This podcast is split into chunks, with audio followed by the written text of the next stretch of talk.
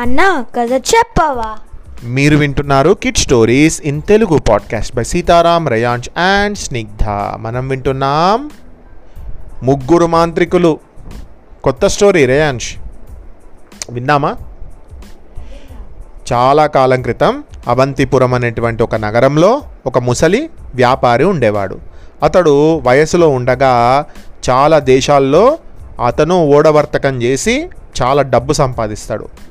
చాలా సంవత్సరాల తర్వాత ఆయనకు ఏమనిపిస్తుంది అంటే నేను ఇంకా ముసలివాడిని అయిపోయినా నా వ్యాపారాన్ని అంతా కూడా నా కొడుకులకు ఇవ్వాలి లే ఎందుకంటే నాకు చేతన అవ్వట్లేదు నాకు చేత కావడం లేదు అని చెప్పి తన డబ్బుని కూడా ఇవ్వాలి తన పెత్తనం కూడా అంటే తన వ్యాపారాన్ని కూడా కొడుకులకు ఇవ్వాలి అనుకుంటాడు. కానీ ఒక ప్రాబ్లం ఏమని ఆలోచిస్తాడంటే అతనికి ముగ్గురు కొడుకులు ఉంటారా ఆ ముగ్గురు కొడుకుల్లో ఇద్దరేమో వేస్ట్ ఫెలోస్. వాళ్ళు ఎప్పుడు కూడా చాలా బ్యాడ్ హ్యాబిట్స్ ఉంటాయి వాళ్ళకు. మూడో వాడు మాత్రం ట్వంటీ ఇయర్స్ కంటే తక్కువ ఉంటాడు కానీ చాలా గుడ్ పర్సన్ గుడ్ బాయ్. వాడు వాడికి ఇస్తేనేమో మరి వానికి ఎక్స్పీరియన్స్ లేదు కదా. ఎట్లా మరి నా నా వ్యాపారాన్ని సరిగా చూసుకుంటాడా లేదా అనే డౌట్ ఇతనికి ఉంటుంది ఆ వ్యాపారికి ఉంటుంది. కానీ ఇద్దరేమో మిగతా కొడుకులేమో నిష్ప్రయోజకులు. అంటే వాళ్ళు వేస్ట్ ఫెలోస్ వాళ్ళకి ఏమీ కూడా ఎప్పుడు ఎంజాయ్మెంట్ కావాలి కానీ వాళ్ళ వ్యాపారాన్ని మంచిగా చూసుకోవాలనే ఆలోచన ఏమాత్రం ఉండదు అన్నట్టు సరే వాళ్ళ సంగతి ఎట్లా అని ఆలోచిస్తూ ఆలోచిస్తూ ముసలివాడైపోయి మంచం పడిపోతాడు. ఇతనే అసలుకే ముసలివాడు. ఇంకా ఈ ఆలోచనలో వండుకుంటూ చాలా దిగులు దిగులు పడిపోయి మంచం పడతాడు అన్నట్టు. ఇక చనిపోయే ముందు ఏం చేస్తాడంటే తన మొత్తం ఆస్తిని కూడా ముగ్గురు కొడుకులతో పాటు తన భార్యకు కూడా సమానంగా పంచిస్తాడు. తండ్రి చనిపోగానే ఈ పెద్దవాళ్ళు అయినటువంటి ఇద్దరు పేర్లు ఏంటంటే జీవదత్తుడును లక్షదత్తుడు. ఈ జీవదత్తుడు లక్షదత్తుడు కూడా తమకు వచ్చినటువంటి పైసల్ని మొత్తం మొత్తం కూడా ఇష్టం వచ్చినట్టు ఖర్చు పెడతారు. ఇక పెద్ద కొడుకులు ఇద్దరు కూడా నిష్ప్రయోజకులు మరి వీళ్ళు సరిగా మంచోళ్ళు కాదు అని తెలుసుకున్నటువంటి తల్లి తన పైసలతో పాటుగా తన చిన్న కొడుకు దగ్గర ఉంటూ ఉంటుంది అన్నట్టు ఉండేసరికి ఈ పెద్ద కొడుకులు ఇద్దరు కూడా పైసలన్నీ పోగొ పోగొట్టుకుంటారు. పోగొట్టుకొని ఏం చేస్తారంటే ఒకరోజు ఈ చి చిన్న కొడుకు దగ్గరికి వస్తారన్నట్టు. చీవదత్తుడును లక్షదత్తుడు ఇద్దరు కూడా చిన్నవాడి పేరు ఏంటంటే పింగళుడు. ఈ పింగళుడు ఇంటికి వచ్చి అమ్మా అని పిలుస్తారు. పిలిచేసరికి అబ్బో వీళ్ళు ఎందుకో వచ్చిండ్రు ఎందుకు వచ్చి ఉంటారు? నా దగ్గర డబ్బులు ఉన్నాయి కదా అందుకే తీసుకోవడం కోసం వచ్చిండేమో అని తల్లి అనుకుంటుంది. కానీ పింగళుడు అమాయకుడు. వాడు ఏం చేస్తాడంటే "ఆ, అన్నయ్య వచ్చిండ్రా రండి రండి అంటే ఏ పక్కకు జర్రా పక్క జరుగు అన్నయ్య అట అన్నయ్య అని మనం కొడతారు. కొట్టేసి ఏ అమ్మా నువ్వేంటి ఇక్కడ ఉంటున్నావు? మాతోటి వచ్చేసాయి అని అంటారు. ఏ నేను రానురా ఎందుకంటే పింగళుడు చిన్నోడు కదా వాడి దగ్గర ఉంటా నేను. మీరంటే పెద్దవాళ్ళు మీకు లోకజ్ఞానం బాగా తెలుసు. వాడికి నాలెడ్జ్ లేదు కాబట్టి నేను వాని దగ్గరే ఉంటా అని తల్లి అంటది. కానీ తల్లికి మైండ్లో ఏముంటుందంటే ఈ పింగళు పింగళుడిని కాదని చెప్పి ఆమె వెళ్ళిపోయింది అనుకో ఈ జీవదత్తుడు లక్షదత్తుడు ఇద్దరు కూడా ఏం చేస్తారు? డబ్బులు తీసుకొని ఆమెను బయటికి గెంటేస్తారనే విషయం తెలుసు ఆమెకు. కానీ ఆ మాట డైరెక్ట్ వాళ్ళతో చెప్పలేదు కదా.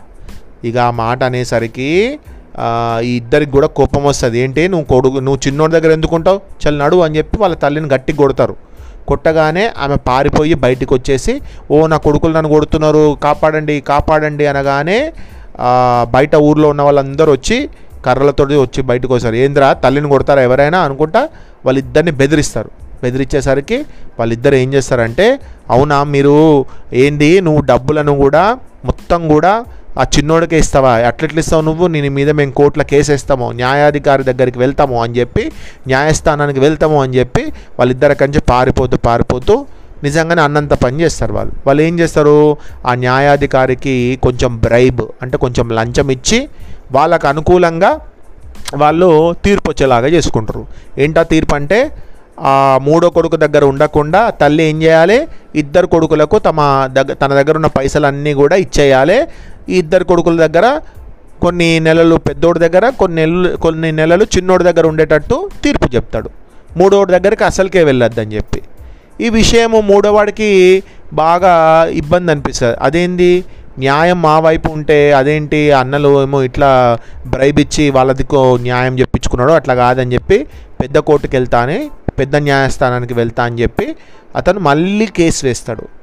ఈ కేసు వేయడం వల్ల ఏమవుతుందంటే ఈ వీళ్ళ దగ్గర ఉన్న ఆస్తి మొత్తం కూడా ఆ మధ్యలో మిడిల్ పర్సన్స్ తర్వాత కోర్టులో వాదించే లాయర్స్కి వీళ్ళందరికి కూడా అంటే అప్పుడు కూడా లాయర్స్ అంటే సేమ్ ఇట్లనే న్యాయాధికారి న్యాయం చెప్పేవాళ్ళు వీళ్ళంతా కూడా ఉండేవాళ్ళు. వాళ్ళకందరికి కూడా డబ్బులు ఇవ్వడం ద్వారా వాళ్ళ ఆస్తి మొత్తం కూడా కరిగిపోతుంది.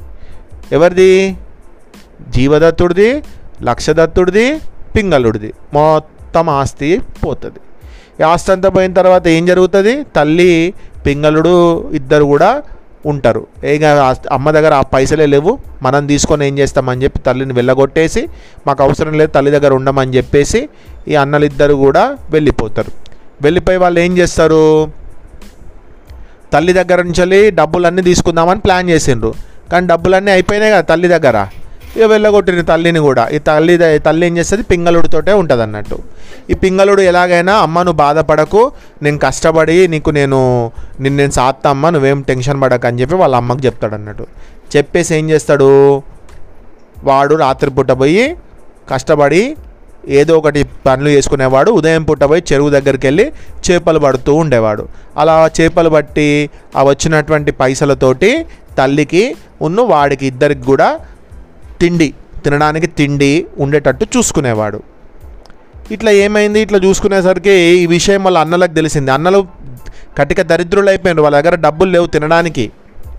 ఇక వాళ్ళు ఏం చేసిండ్రు? అడుక్కుంటూ ఉండేవాళ్ళు. బిచ్చవాళ్ళు అయిపోయారు బిచ్చవాళ్ళు. ఇక వాళ్ళు ఏం చేసిందంటే ఈ విషయం తెలిసింది. జీవదత్తుడికి ఉన్న ఇంక్ లక్షదత్తుడికి ఇద్దరికి కూడా ఈ విషయం తెలిసింది. ఏం విషయము? వాళ్ళ తమ్ముడి దగ్గర డబ్బులు ఇప్పుడు వస్తున్నాయి. మనం ఇద్దరం కూడా మళ్ళీ మన దగ్గరికి పోయి వాని దగ్గరే ఉందాం. మనము వాళ్ళ కష్టపడాలని ఉండదు. ఫ్రీగా దొరికితే తీసుకుందామని అనుకుంటారు. ఇక ఈ విధంగా పింగళుడు పగలల్లా కష్టపడి చేపలు బట్టి అవి అమ్మగా వచ్చినటువంటి డబ్బుతో సుఖంగా కాలం గడుపుతూ ఉన్నాడన్న విషయం తెలిసింది. కొద్ది రోజులకే ఈ విషయం వాళ్ళిద్దరికి తెలిసేసరికి వాళ్ళు మళ్ళీ పింగళుడి నదికి వెళ్ళిన సమయంలో బావురుమని ఏడుస్తూ తల్లి దగ్గరకు వచ్చి అమ్మ అమ్మ నన్ను క్షమించమ్మా ఆ రోజు నిన్ను కొట్టిన అనవసరంగా మాకు ఇప్పుడు తినడానికి కూడా తిండి లేదమ్మా అనేసరికి తల్లి ఎవరికైనా తల్లే కదా. తల్లి ఏమవుతుంది ఎంత పిల్లలు చెడ్డవాళ్ళైనా కూడా తల్లి వాళ్ళను దగ్గర తీసుకుంటుంది.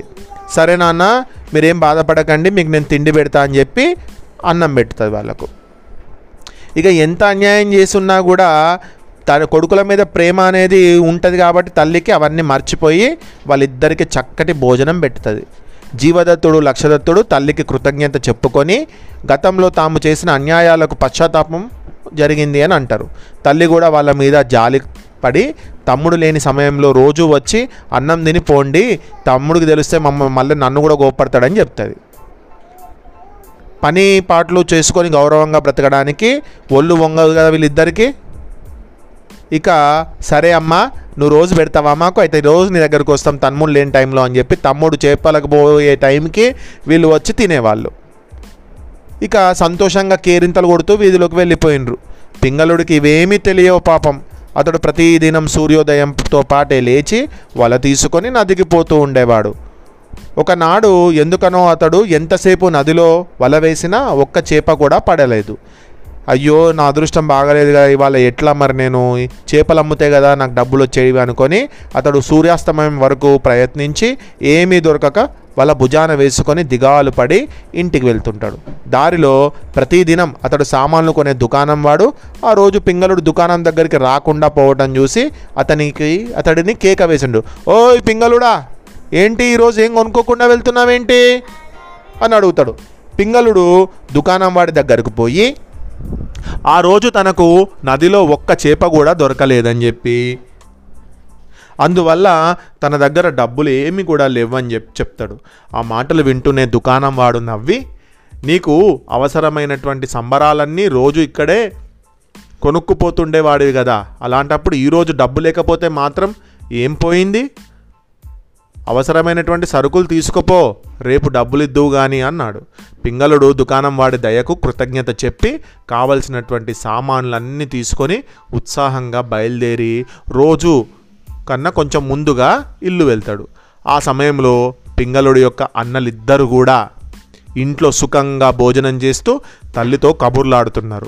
హఠాత్తుగా పింగళుడు లోపలికి వచ్చేసరికి వాళ్ళిద్దరూ గడబడపడి సిగ్గుతో తల వంచుకొని పారిపోవాలనుకుంటారు.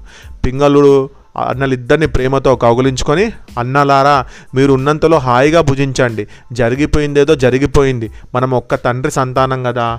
అని అన్నాడు. తమ్ముడు ఇలా అనేసరికి పెద్దవాళ్ళిద్దరికీ ఎక్కడ లేని ఆనందం కలిగింది.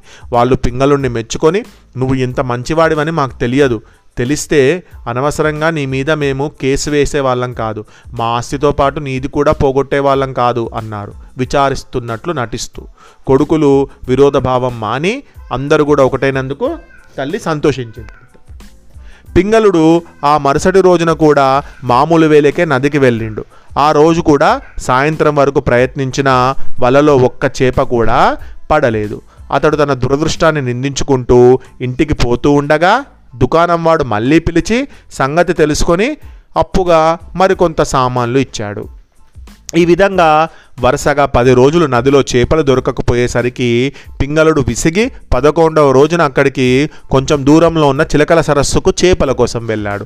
చిలకల సరస్సులో అతడు వల వేసి ఒడ్డున కూర్చునేంతలో మైదానం మీద ఒక గుర్రపు శబ్దం గుర్రాలు నడిచేటువంటి శబ్దము వస్తున్న సూచనగా పింగళుడు ఆ వచ్చేవాడు ఎవడై ఉంటాడా అనుకునేంతలో గుర్రాన్ని దూకిస్తూ పింగళుడు ఉన్న చోటుకు వచ్చి పింగళ నువ్వు నాకు సహాయం చేసి పెట్టాలి అంటూ గుర్రం దిగాడు ఒక అతను తను ముక్కు మొహం తెలియ తెలియని వాడు ఎవరో సరాసరి దగ్గరికి వచ్చి పేరు పెట్టి పిలిచేసరికి పింగళుడికి చాలా ఆశ్చర్యం కలిగింది.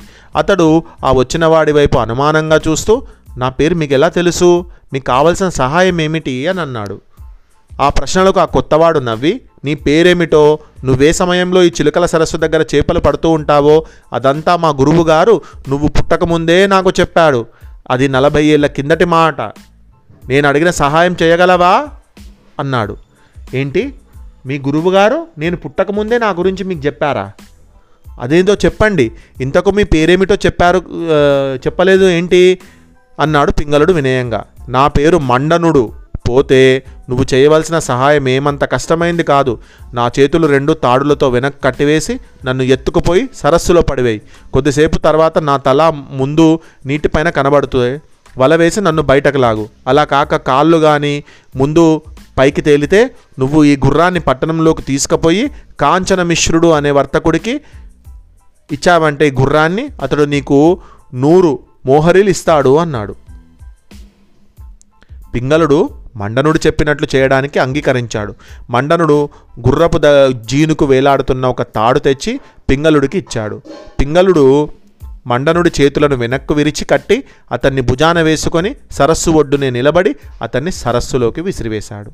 ఒకటి రెండు నిమిషాల కాలంలో సరస్సులో అలలు లేచి సద్దుమణిగిన తర్వాత మండనుడి కాళ్ళు ముందుగా పైకి లేచాయి.